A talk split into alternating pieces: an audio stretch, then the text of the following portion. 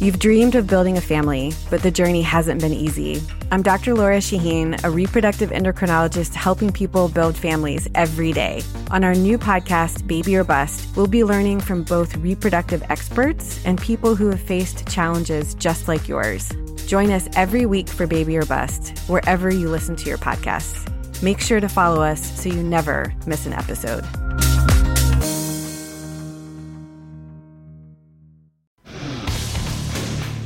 Today on the CzabeCast, you think getting ripped off on expensive jewelry is something only rock-headed NFL linebackers do? Well, think again why Drew Brees is even dumber than Le'Veon Bell. The Raptors have a kill shot tonight in hand, but will Durant save the day? All that plus Andy Pollin and my top 10 all-time fan interactions in sports gone bad. Your digital dose of me is ready to go, so buckle up and here we go. Here we go.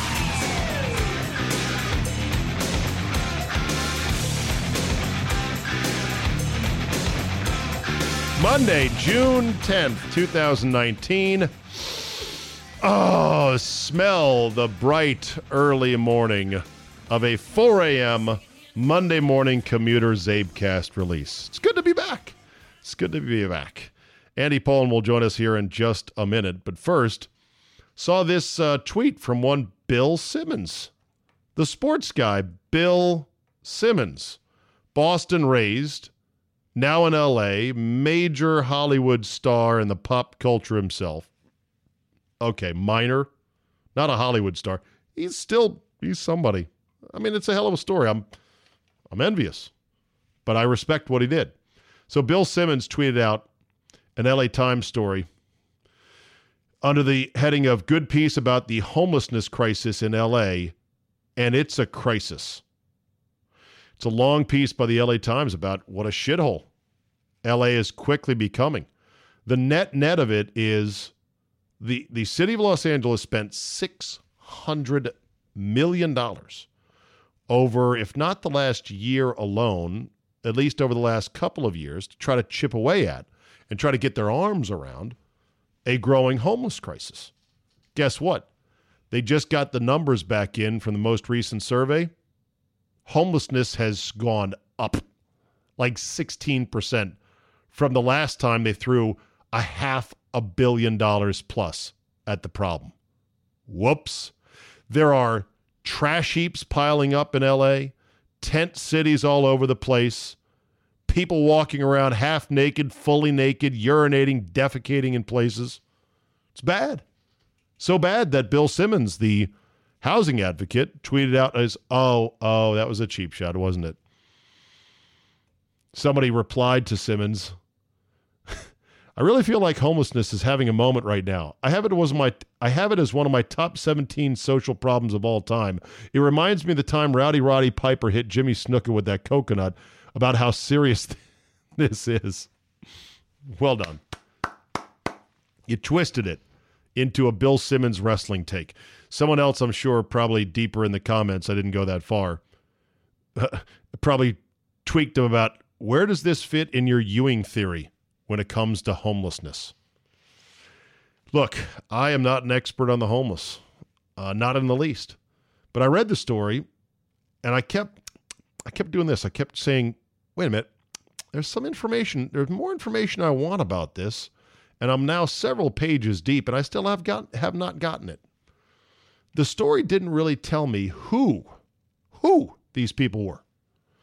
The breakup, the the breakdown, I should say, the percentages of okay, how many of the homeless are mentally ill and their families don't want to deal with them, can't deal with them, they're out on the street?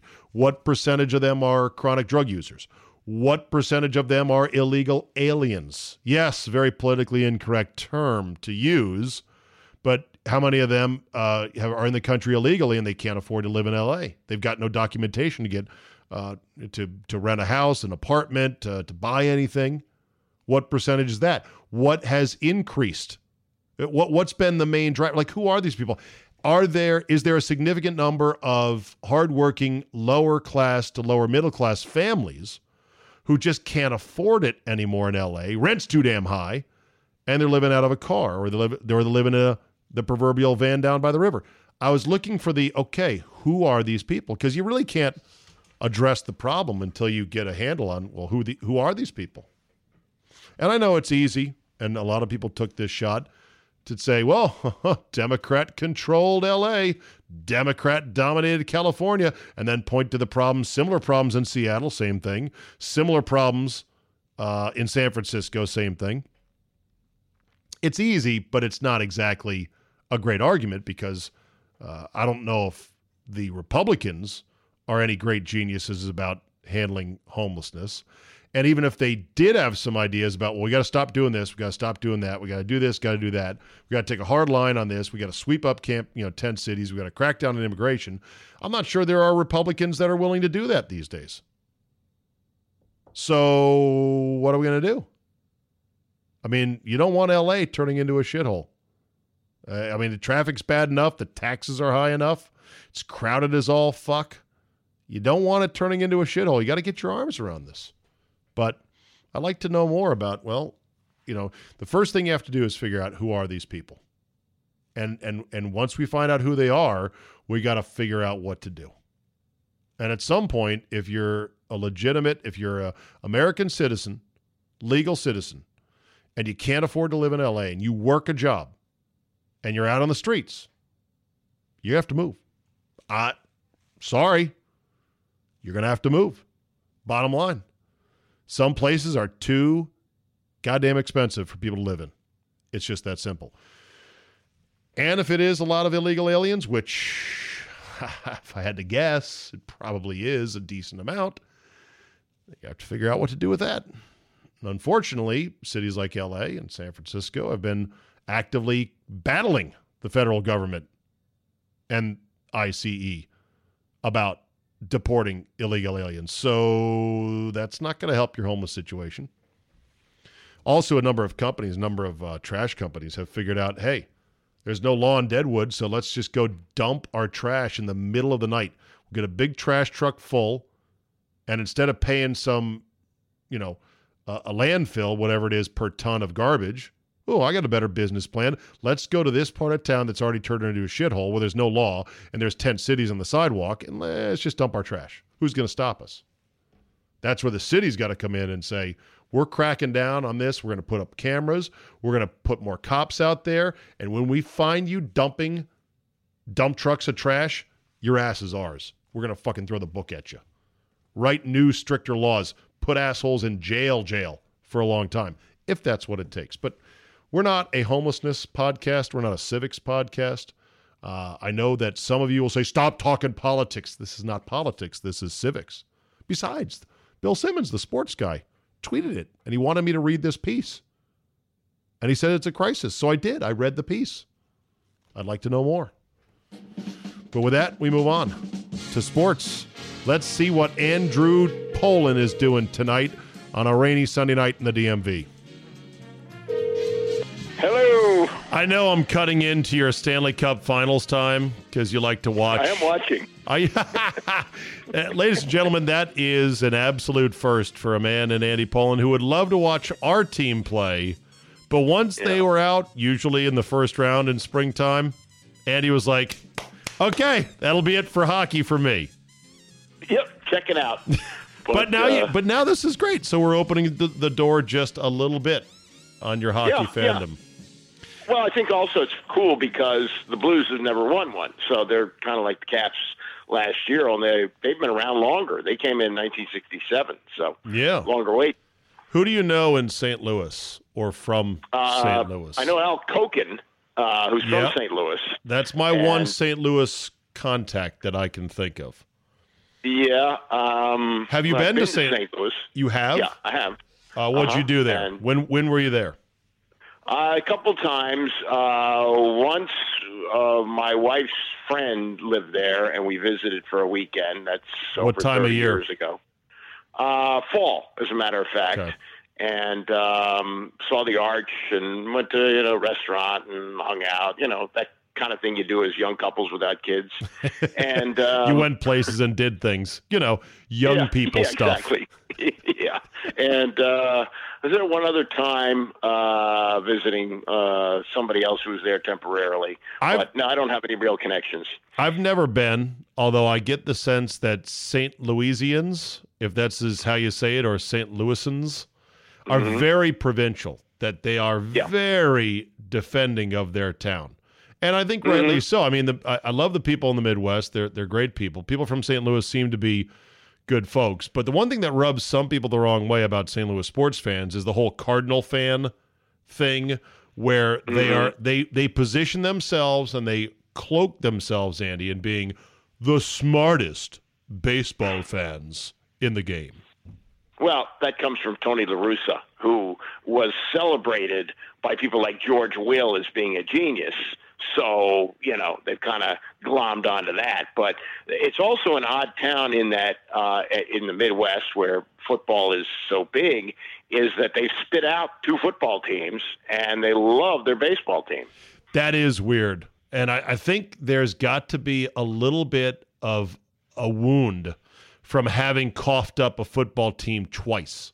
Because as right, much as you right. might say, ah, it's the NFL, we're smarter than that. We love our baseball team and we love our hockey team. And sure, we had an NBA team, but that that sports for rubes. We love what we love here. You're a city that t- said no to professional football twice. That's right. got to hurt a little yeah, bit, I think.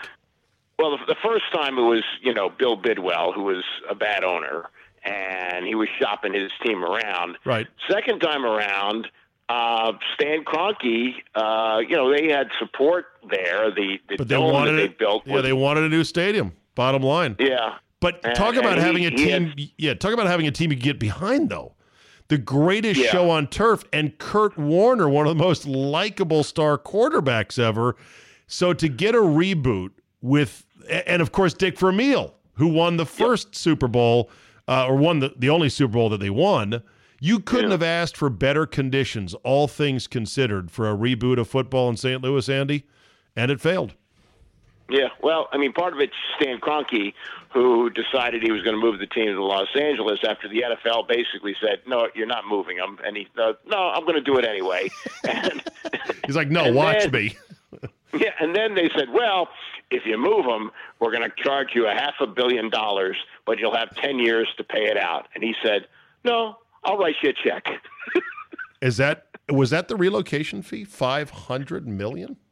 Yeah, they said they said if you're going to move the team to Los Angeles, it's going to be five hundred million dollars. Now Kroenke had money of his own, and he married into the Walmart family, so it wasn't a big deal. and they told him, "Okay, this is going to hurt, but we're going to let you pay it off said, over it. over ten years." And he stops in mid sentence. He goes, "No, no, who do I make this out to?" Where yeah, does this no, check I mean, go it, to? It was like, well, first of all, it, they had a they had a plan in place where you were going to have the Chargers and the Raiders uh, share a stadium. And Kroenke says, uh, that's not what I really want. And Jerry Jones encouraged him, well, if that's what you want, go ahead and do it. And so he went and built his own stadium. Yeah. Well, I'm uh, I'm all for St. Louis winning it. Number one, it would prevent. You just smack your phone again. There we go. Uh, number one, it would be uh, it would prevent Boston from winning a championship. Your phone is, is ah god damn this phone is the worst. I'm literally shaking the phone right now. Is this any better, Andy? Is this any better? Yeah, yeah this is better now. Go ahead. Unbelievable. I, I actually shook the phone like last time. I, that that can't possibly work, can it? It did. Jesus Christ. Okay. Um, so I'm all for St. Louis winning it because A, I know their fans have suffered long and hard, as we did uh, with the Caps. And secondly, it would prevent Boston from having another gosh darn parade, which they don't oh, need. The last thing right. they need. The, my, my, my son, who worked in Boston for a few years, sent me a, a link about a kid who's, I think, last year was 17 years old and had attended his 11th parade. Enough with the duck boats. Stop already. That is insane. A 17 year old kid who's been to 11 parades. Unreal. Right. yeah, right. yeah. It's enough. All right. So, uh, you know, while we're on hockey, just to close out the category, you know, this has been a week of, hey, one year ago, the Caps won the Stanley Cup. And then I see in my Twitter timeline today, oh, one year ago, Ovi did a keg stand down on the Georgetown waterfront. And it got me to thinking, Andy, are we going to do this all summer long with the one year ago's? Yeah, well, the the celebration was unlike any other, and uh, if I'm not mistaken, that keg stand took place after one of the great performances by a team celebrating winning a cup at a Nats game. Do you remember when they went to the oh, Nats yeah. game? And, yeah, and the plan was that you know they were going to throw out the first ball and then go up to a box and watch a couple innings and then leave. Well, they were having such a good time; they stayed the whole game, right? And they they kept showing shots of them sitting there as the Budweiser cans got higher and higher and higher. They just sat there all game and drank and drank and drank, and then went down to Georgetown and did their thing down there. The celebration was beyond belief. It was a, it was a roving party where you could literally just bump into any number of capitals, including the captain Ovi. Uh, yep. right there, you know, at a bar, wherever. And so uh, I'm okay with remembering it one year later, but I'm worried that, you know, the internet's going to overdo it the next couple of days. Every little damn thing for the rest of the summer. I'd like to win yeah. another one, so let's get cracking on that. Okay, let's turn our attention to this fan incident in Golden State. I did not talk to you since that happened, right? Stevens is the name. Yeah, Mark name, right? Stevens. What yeah. is your what is your quarter in the jukebox take on the whole thing? Well, I, think Adam Silver did the right thing, came down on him hard, uh, and I do think he's going to be pressured to to sell his shares. He, you know, look, there's uh, what what Adam Silver did was say to a guy, I don't care how much money you have, you can't do that. And I guess it was kind of inevitable that it would ramp up to this. It starts with Jack Nicholson, you know, being Mr. Laker sitting courtside, and then more beautiful people join him there. And then Spike Lee takes it to another level, getting into it with Reggie Miller. And now we got a guy who thinks he's like, you know, I don't know what, like it's wrestling, and he, and he thinks he can do whatever the hell he wants. No, you you can't encourage that kind of behavior. You got got to come down hard on it. That said, it was one of the tamer fan interactions that was blown up to the moon that sports has ever seen. I have for you, Andy, my unofficial, poorly sorted top 10 fan interactions in sports history. You ready? Okay. Yep. Number 10, I've, I lumped all these together in golf.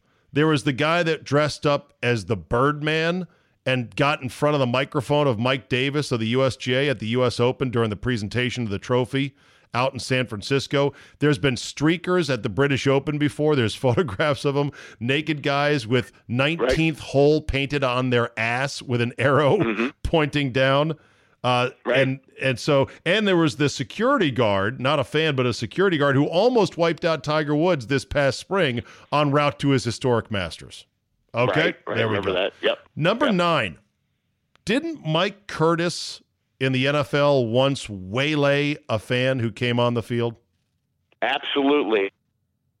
Stadium, and the guy came and tried to steal the football, and Curtis just clotheslined him. I mean, it was a great hit. Uh, number eight, the two drunken goons who attacked the first base umpire at a yes. White Sox game. Yeah, it was. Uh, it was was it the?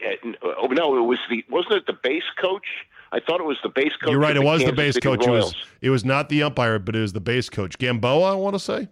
Yeah, yeah, it was the base coach for the Royals, I believe. Two drunken white trash fans who got. It was father son too. Yeah, it was. We approached Father's Day. Yeah. right, and and and whatever time they spent in jail was not enough. I would have tripled it. Number Right. seven, all-time fan interactions in sports, and maybe this should be ranked higher. The dude at the Preakness, Andy, who Yes. ran out onto the track, stood stock still, square feet, and tried to punch one of the horses coming at him. I, I remember that. I remember that's probably 15 years ago, maybe more. But uh, It was I- crazy. yeah, I do remember that. All right, number six, fan interactions all time in sports. Rick Monday tackles a fan who was trying to light an American flag on fire in right field at Dodger Stadium. Yeah, 1976, and uh, I think was Monday playing for the Cubs or was he playing for the Dodgers then? I can't might remember. Have been Cubs or, or no, it might have been Dodgers, but it, it was Rick Monday if I recall correctly. Yeah, Rick Monday is correct, but yes, he, he ran on. He saw what was happening and he took the flag away uh, as they were about to light it or did light it, and uh, yeah, that got that was a bicentennial year, so the flag yeah, 76. thing was big. Oh yeah, yeah. yeah. yeah. Uh, number five, reti- or unemployed lathe worker Gunther Parche stabs Monica Seles, tennis star, square in the back while she's sitting during a changeover at, I believe, the French Open. Yeah, it was uh, it was a steak knife, and his his goal he actually achieved his goal because Monica Seles was good, and this kook wanted Steffi Graf the German number one, the German Fraulein, yeah. yeah. So, so he said, "Well, I'll just eliminate the competition. I will literally stab her in the back." And Monica Seles went through a lot of emotional problems because of that. And Steffi Graf did, in fact, establish herself as number one. As I understand it, he was never formally charged with anything. He got away That's with it. That's insane. Yeah. How could he not charged with anything? Holy shit! Yeah. I got to look that one up. Number four, yeah. all-time fan interactions in sports history. Fan man, the boxing match where the guy yep. flew in on a on a fan propelled parachute. Yeah, uh, it was a Holyfield and um, not Buster, Lennox Lewis. Riddick Bowe.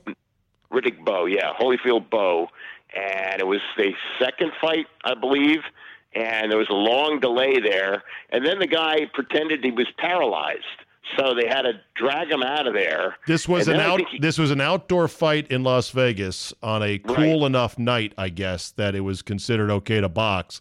And they had it like in the parking lot of Caesar's Palace. This guy flies in on a self-powered parachute, not self-powered, but it had a big backpack fan that was gasoline powered, and he comes crashing right into the fucking ring. Yeah, yeah, yeah. And and then he, he ultimately he killed himself, and then ESPN did like this 10, 15 minute feature. It was like a mini 30 for 30 on the guy, and it was fascinating, wasn't it? Yeah, I mean, but, but, but, you know. Why glamorize, was, why glamorize mental patients like that? I don't know. Yeah, I guess. I, you know, uh, anyway, yeah, that number, was bad. Number three all time fan sports interactions The Malice at the Palace. Oh, I just saw a Showtime uh, on Ron Artest yeah, documentary about Ron Artest. And here's something I didn't know. I mean, that doesn't defend what Artest did going in the stands, and he should have been suspended for the rest of the year. But as you know, he had mental issues oh, yeah. and had had been seeing a psychiatrist.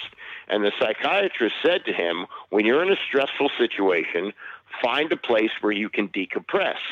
So that's why he laid down on the scorer's table because all this was going on, and he figured that would be a good place where he could breathe in and out. And then some jackass from the stands threw a soda on him, and that's what set him off, and you know, ultimately led to to fans fighting players, which was really bizarre. I heard that that documentary was way too sympathetic on the players.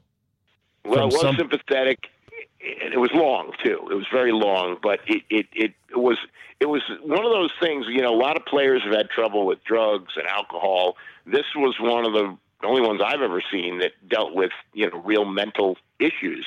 Uh, there have been others who have, who've had those kind of problems. Jimmy Piersall famously uh, had some mental issues when he was a baseball player. But uh, I thought that you know it took an angle that I hadn't really seen before. Number two on my all-time fan interactions list in sports history the Boston Bruins and Mike Milbury go into the stands with their skates on to yeah. fight Ranger fans and to take their own shoes off their feet and beat them over the heads.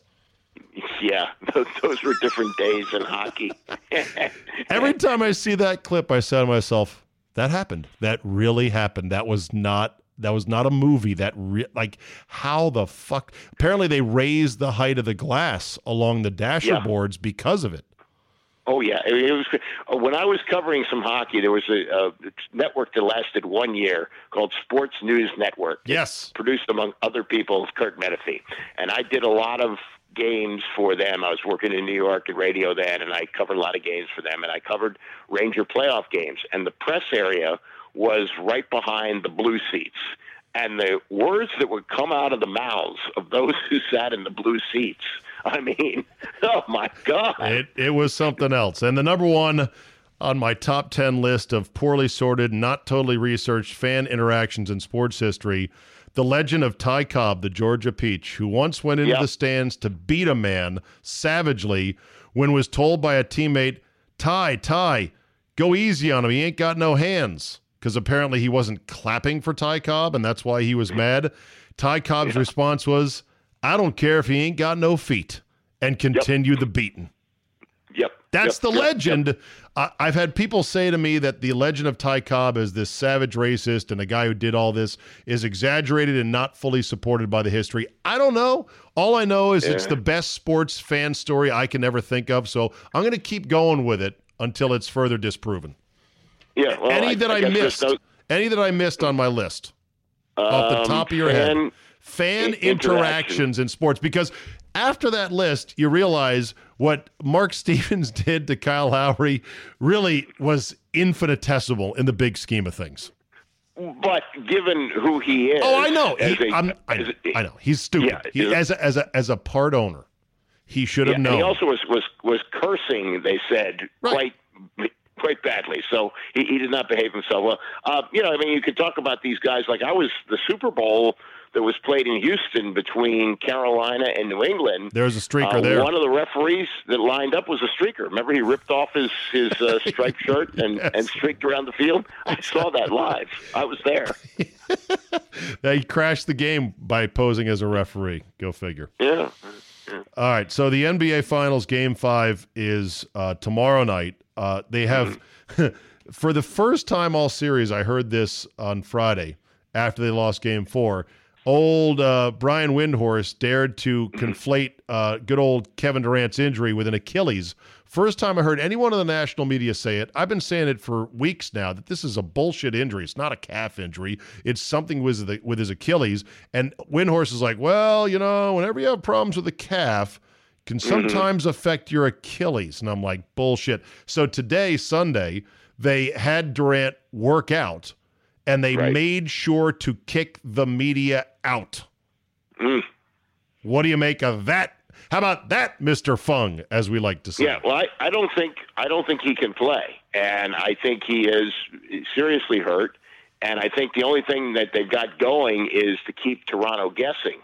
But I don't think he's able to go. You know, when I saw the injury, and then I heard, yeah, it wasn't Achilles. Okay, great, it's calf.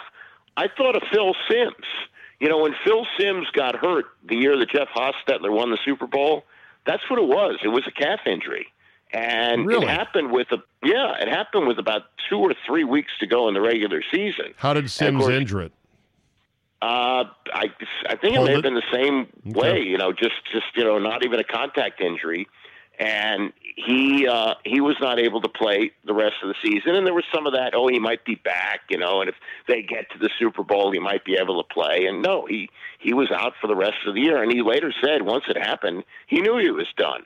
So the other part of it is Durant's about to become a free agent. Is he going to risk tearing his Achilles if, in fact, this is an injury that could lead to that? No. And also, something I didn't really even think of until I saw a tweet from Sage Steele tonight he hasn't been seen on the bench in any of the games, right? Have you seen no. any shots of him? No, he's sitting been with his teammates. No, he's been in the tunnel, and he's been seen yep. with ice on his lower leg, well below the calf, which is also right. very suspicious. I don't know why, Andy. And this is what I'm trying to figure out.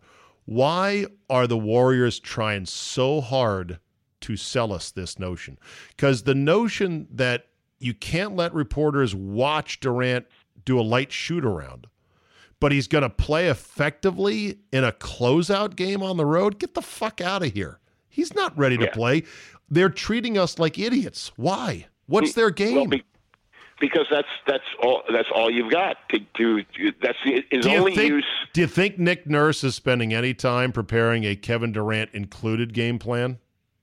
No, I don't think so. And I, somebody did on uh, one of them. It might have been uh, the Ringer. They did a very good piece on uh, the adjustments that they've done and how they've handled Steph Curry with a box and one. Oh yeah, basically worn him out, you know, in various parts of the court. Nurse, you know, when he was first hired, he goes, "Ah, Nick Nurse, that's a funny name," and then it turns out he's a pretty good coach. He's got really a very he's got a very interesting backstory as well. Uh, I was reading about Yeah. that. He guess he wrote some book called The Black Book of Shooting.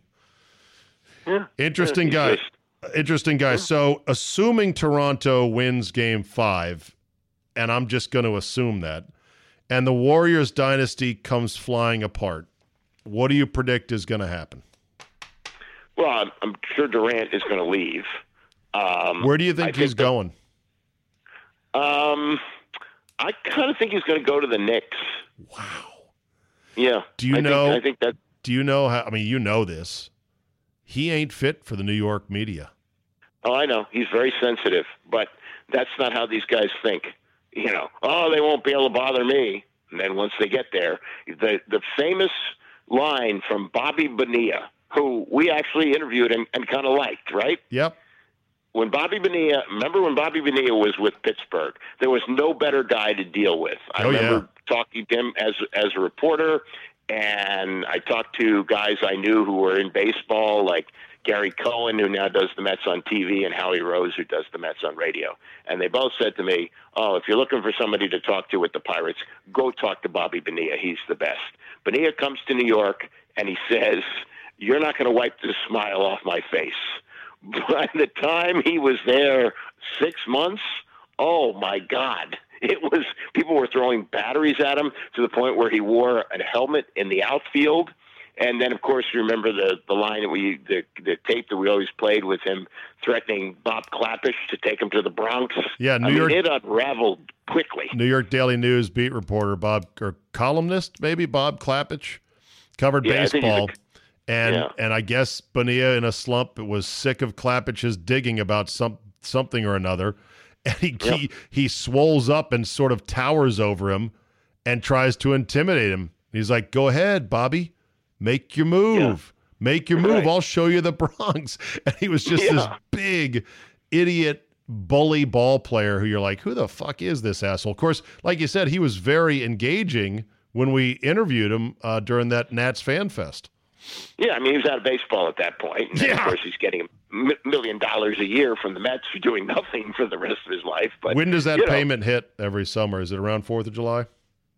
something like that, and it's it's 1.1 million. I think he's still going to get it up through 2035 or some crazy year like that. I mean, he's he's well set. But I've heard though that I've heard I've, I've read pieces from accountants saying he actually that that's not a great deal. That the deal he Yeah. struck sounds great, but if he had just taken all the money up front and made conservative, legitimate investments, he would have come out ahead. That's what they say. Yeah. I don't know. Yeah, It'd be nice to get a million dollars every year for doing nothing. Just like yeah. I, I would I wouldn't feel bad about the deal I made if somebody was writing me a check for that every year. Hell, when I get hundred dollars from my mom and dad every year for my birthday, I feel like that's Yeah. the greatest thing. Oh, a hundred dollars! Thank you, mom and dad. That's so great. Uh, did we talk about Trent Williams, or did that? Uh, a little bit. I'll tell you, we, we talked about it when we were speculating it was only the contract. The medical issue had not yet entered the mix. Oh shit! So now where do we stand? Because Trent has not been heard from since this Right. blew up last week, and that I think speaks volumes. Right. And also, you've got Bruce Allen, the king of lies, who says, Oh, I know what the truth is. Meantime, you got Jay Gruden, who cannot tell a lie, who's basically told you that the medical staff didn't do its due diligence and he was frustrated by the timing of this. Of Because of a and, because of a growth on his head. yeah, I mean, Now, it- which is it- not it- a football injury. Here's what I don't understand, Andy. Yes, these guys have access to the team's doctors, free of charge, or at least as part of their you know employment with the team. But they're Mm-hmm. private citizens. They can go see Vinny Boombots, director of head Right. bumpology, anytime they want for a second opinion. So Yeah, if, they if- can. if Trent's really upset because the, the team's football doctors didn't diagnose the pimple on his head correctly, I kind of don't have a lot of sympathy. Yeah, except that I think what happens during the course of a season is there's incredible pressure to play. Uh, Right. From your teammates, uh, from the way you're wired. So if there is a team doctor who gives you any shred of hope that you can keep playing, you're going to go with it. Then he gets to the off season, and either he saw another doctor or the same ones, and they go, "Oh, this is really serious. This could cost you your life, certainly a year." Then he's like, "Whoa, why didn't somebody say something to me during the season?" So there's that. Uh, and it could be Meanwhile- contract too. Yeah. Meanwhile, in terms of leverage, with a rookie quarterback uh, in the fold and with a left guard in uh, Ereck Flowers, who is the proverbial folding chair in terms of effectiveness blocking people. There has never been this much leverage that a guy is now willing to exercise. It's akin, Andy, to when a big tough guy grabs some little wimp's finger and then twists it backwards behind his his back and his arm is back. He's like, ah, ah. Like Jay Gruden is like, ooh, ah, ooh, please, please don't do this. I mean, Trent is leveraging it. My only question Yeah. to you is does it de escalate? Do they throw money at it? And does Trent Williams start the season at left tackle for the Washington Redskins? Yes, he'll start the season at left tackle for the Redskins. I, I think there could be still some bad blood, but I think what he's doing is he's standing over in the corner. He's got a toothpick in his mouth, and he says to Snyder, "I, I see you got that uh, shiny new quarterback there. Uh, you thought about how you're going to protect him? Oh, you, you you- you got a guy who was cut by Jacksonville and cut by the Giants, and who stinks. Is that? Oh, you're going to do that?"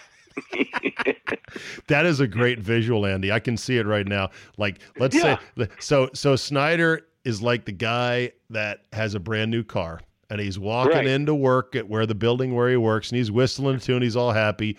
As he's walking in the vestibule, some guy suddenly leaning against the wall with one leg up against the wall with a toothpick says, "Hey, buddy, notice you got a shiny car out there."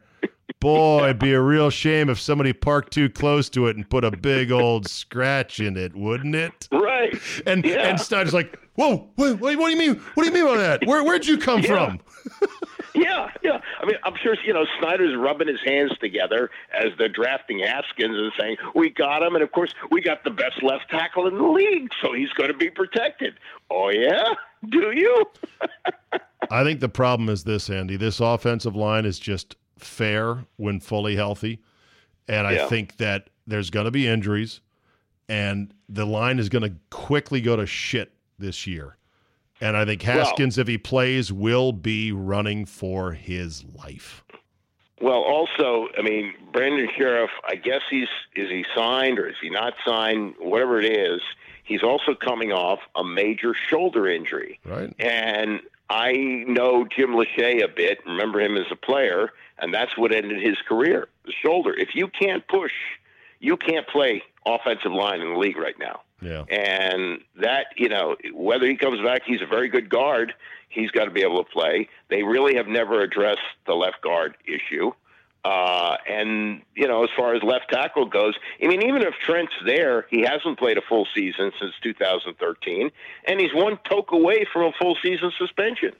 Yeah. I'm almost to the mindset of, you know, trade him. If you Yeah, could trade him. But I don't know what you'd Yeah. get. I don't know what you would get. I don't know if you're worth Well, it. And and then and then you're really throwing your season completely to the wolves if that happens. Yeah, uh, it's it's true. Unless you can find somebody who can play left tackle, but you know, there, there's also the, the discussion of Donald Penn, who was cut by the Raiders. He's 36 years old, Oh my god. but you know, maybe he's a band aid. I don't know. You know what, Andy? You and I know this. Every football fan knows this. It's the second hardest position to staff on the entire field.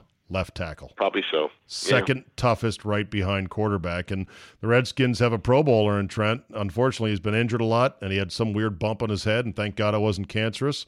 Uh, but I wish he had gotten a better consult from the team docs uh, so they wouldn't be in the state right now. Couple things real quick, quick hitters here. Uh, did you see the story about Le'Veon Bell and his half million dollars worth of stolen jewelry? Yes, I did. And he- came home from lifting weights, and, and the two women identified as his girlfriends, Girlfriends. and the jewelry were gone.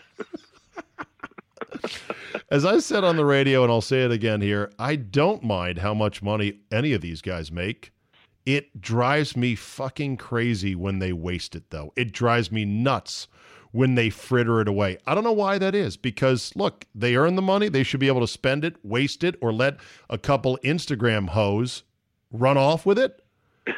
But that is the part that drives me nuts to see him yeah. squander it like that. Five hundred thousand dollars jewelry. Now that wasn't even the biggest jewelry fuck up in the news this week in the NFL. Did you see Drew Brees? Is it took yes. this Drew Brees? You know, smart, white quarterback, face of the franchise, face of the league, really. You know, you'd think he wouldn't do some dumb shit over bling, bling, bling. Wrong.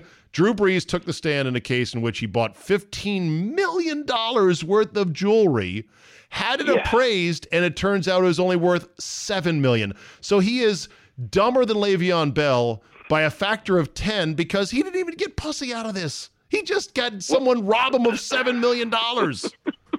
how dumb are these guys, Andy? It just it would just seem to me, no matter how much money you have, before you stroke a check for fifteen million dollars, yes. that you have it carefully appraised. I, you know, I, I, fifteen million dollars is not one hundred and fifty thousand dollars. That's that's real money. Portion of a year's salary for him. That's right? real twenty money, exactly. And and I don't know much about the jewelry game, although I'll talk to my boy Ronnie Mervis about it. My understanding is that you know valuations of rare gems can vary greatly depending oh, yeah. on who you ask. Oh, and I think the markup is 100%. Right. But even just the valuation, I think it comes down to, you know, you get a guy with one of those uh, diamond eyeglasses and he's looking for right. tiny imperfections and he's judging it on its clarity and symmetry and everything else. And, you, you know, it's only worth as much as someone else is willing to pay for it. What Brees should have done is he should have shut his yap and found another NFL player dumb enough to buy it for $16 million. Because it's it's the greater fool theory that you know you're not going to win. Yeah. Maybe he'll win this case in court. I don't know. How are you going to get seven million dollars from a shyster that sold you stones that weren't nearly worth as much as you thought they were? He would have been better off pretending like, oh yeah, these are definitely worth fifteen million, and then go find some idiot NFL player to take them off his hands for sixteen. Done and done. Well, I mean, even you know, I, I watch Pawn Stars, as you know. Uh, even do you still watch that? Yeah, even Chumlee will say, uh, "I don't really know what that's worth. Let me call in an expert." If you're Drew Brees, don't you say uh, fifteen million dollars? That seems like a steep price. Let me bring somebody in who knows something about jewelry. You know what else they say on that show a lot is eh, you know, it's it's a cool piece. Uh, obviously, it's very personal to you, but I don't know. I'd probably just sit around my shop for a while. I, I don't know yeah, if there's much of a market for it. They always use that line. Yeah, so you do watch it. Don't tell me you don't watch that show. Right. This is Harrison Ford's lightsaber. You're telling me nobody would want this? Well, I don't know. I mean, how many people are Star Wars fans anymore?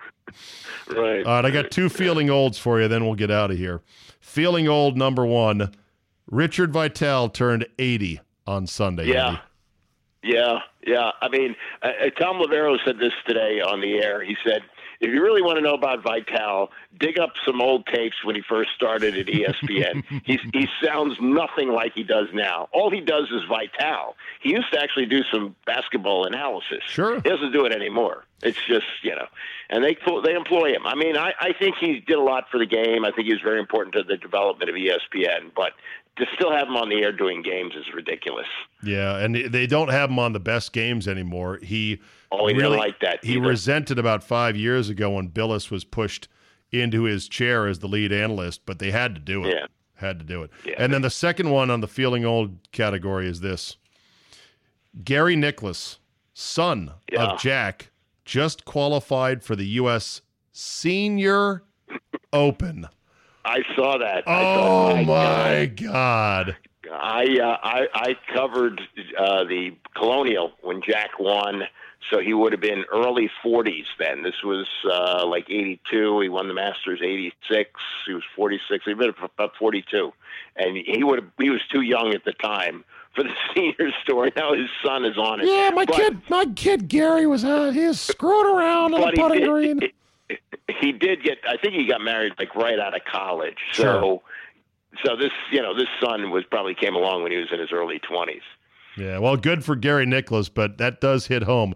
Jack Nicklaus's kid just just qualified for the Senior Open of all things. So, yeah. there did, you, did you not want to hit Darnerien McCants before we forget, or do you want to say no, no, no? Let's do it. Let's go ahead. Uh, Andy found a little bit of Reds, ex-Redskin Kitchakana, and it involves former wide receiver Darnerien McCants. That's his name, yes. Darnerien. Don't wear it out. Yeah.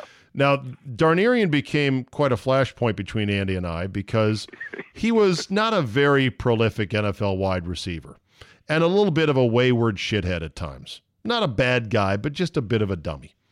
And it came, it, it came to a flashpoint between Andy and I about so called homecoming weekend, where they would invite anyone who played for the Redskins to come back and to walk right. out on the field at halftime. And I saw the list one year and I said, wait a minute, Darnerien McCants is going to come back? Fuck him. He doesn't deserve to be on the list. And your take was essentially, hey, played for the Redskins. You got to invite them all. Is that right? I have been, yes. Uh, look, I've been to four high school reunions. We have them every 10 years. And I've been to one college reunion. And neither one of them did they say, oh well, you know, Bill was just a nerd who never joined any of the clubs and didn't play any sports.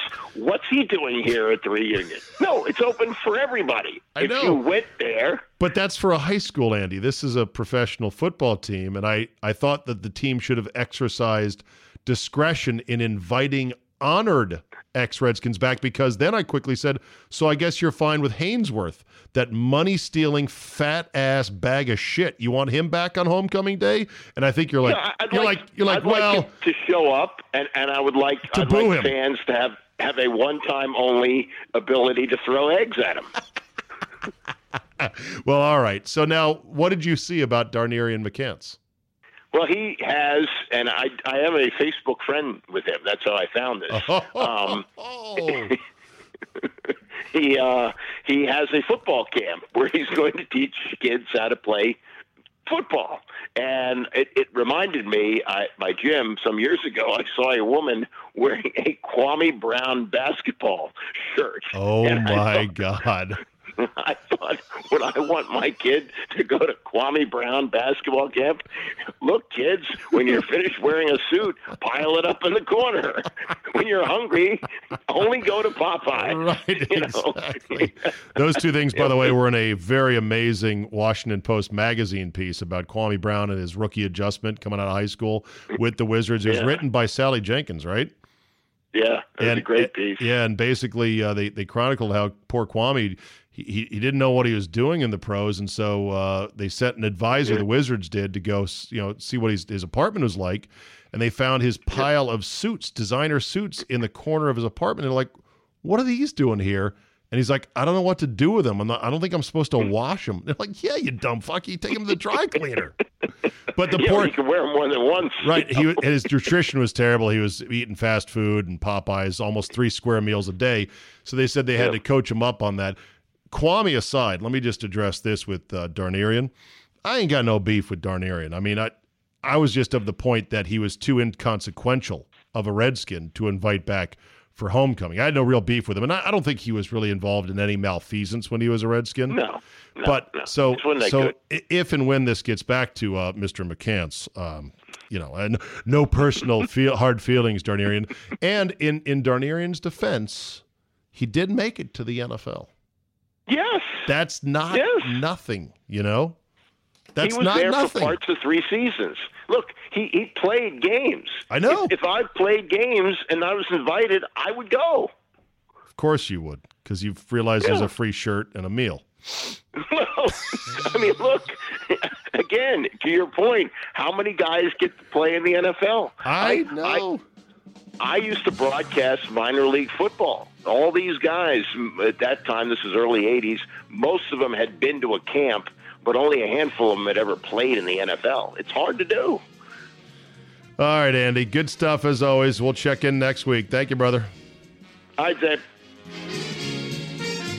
All right, we'll end on this. I could not be more geeked up for the U.S. Open at Pebble Beach this week. All these storylines are converging right now. Rory McIlroy was on 59 watch on Sunday. In fact, oh God, talk about bad preparation. Let me just make sure he didn't shoot 59 because I said he's on 59 watch. I saw this. Uh, my buddy Big Mike texted me 59 watch. Uh, no, he flirted with 59, but not. He didn't. He didn't, didn't end up with a 59. Okay. Rory wins the Canadian Open, and great form heading into the U.S. Open, which he has already won once. You've got Tiger Woods at with success at Pebble before, and with a course that doesn't necessarily need his driver, which is not the best club in his bag. He's going to be a factor. Where of course he won the U.S. Open there by 13 shots at 15 under, insane. You've got Brooks Koepka, who is going for a three-peat at the U.S. Open. That has never been done. I'm Ron Burgundy. I can't can't recall anyone who's won three straight U.S. Opens. And you got Phil Mickelson, who won at Pebble Beach earlier this year, going for the career Grand Slam. He's going to try to scratch that itch that he has had his whole career, that one last missing major that would elevate Phil to an even higher and, and greater orbit in the golf pantheon. oh, and it's going to be on in prime time on the East Coast. Thank you, West Coast Major Championship Golf. To quote Bob Costas in the movie BASEketball, you're excited. Feel these nipples. So uh, if you don't like golf, I got news for you. Don't listen to any of my shows or the podcast this week because there'll be a good dose of golf golf coverage. But then it'll die down, and then we only have one major left, which is the Open Championship, and nobody really listens to that, and it will be done. And then football will be here before you know it. But this is going to be a heavy dosage week when it comes to golf, and you are just going to have to take it and like it. But guess what? You're going to get your golf coverage you don't want early, early in the day, every morning, 4 a.m. Download the CzabeCast app. It is so slick. It's so easy to use. It's well designed. Kudos to the folks at Libsyn that provided this app for us to use. We thank you, thank you, thank you. Uh, download it. Subscribe to the Friday show as well. Get all five days. Don't settle for just four. It's only five bucks a month, and it really helps support the efforts here. And I appreciate everyone who does indeed subscribe. Email me with feedback, topics, whatever you want, jokes, just no nudity, please. I don't need that in my inbox. Czabe at yahoo.com. Hit me up on Twitter as well, at Czabe. Charlie Zulu, Alpha Bravo Echo. That'll be it for me today. Thanks for listening. Have a great Monday, and we will see you tomorrow.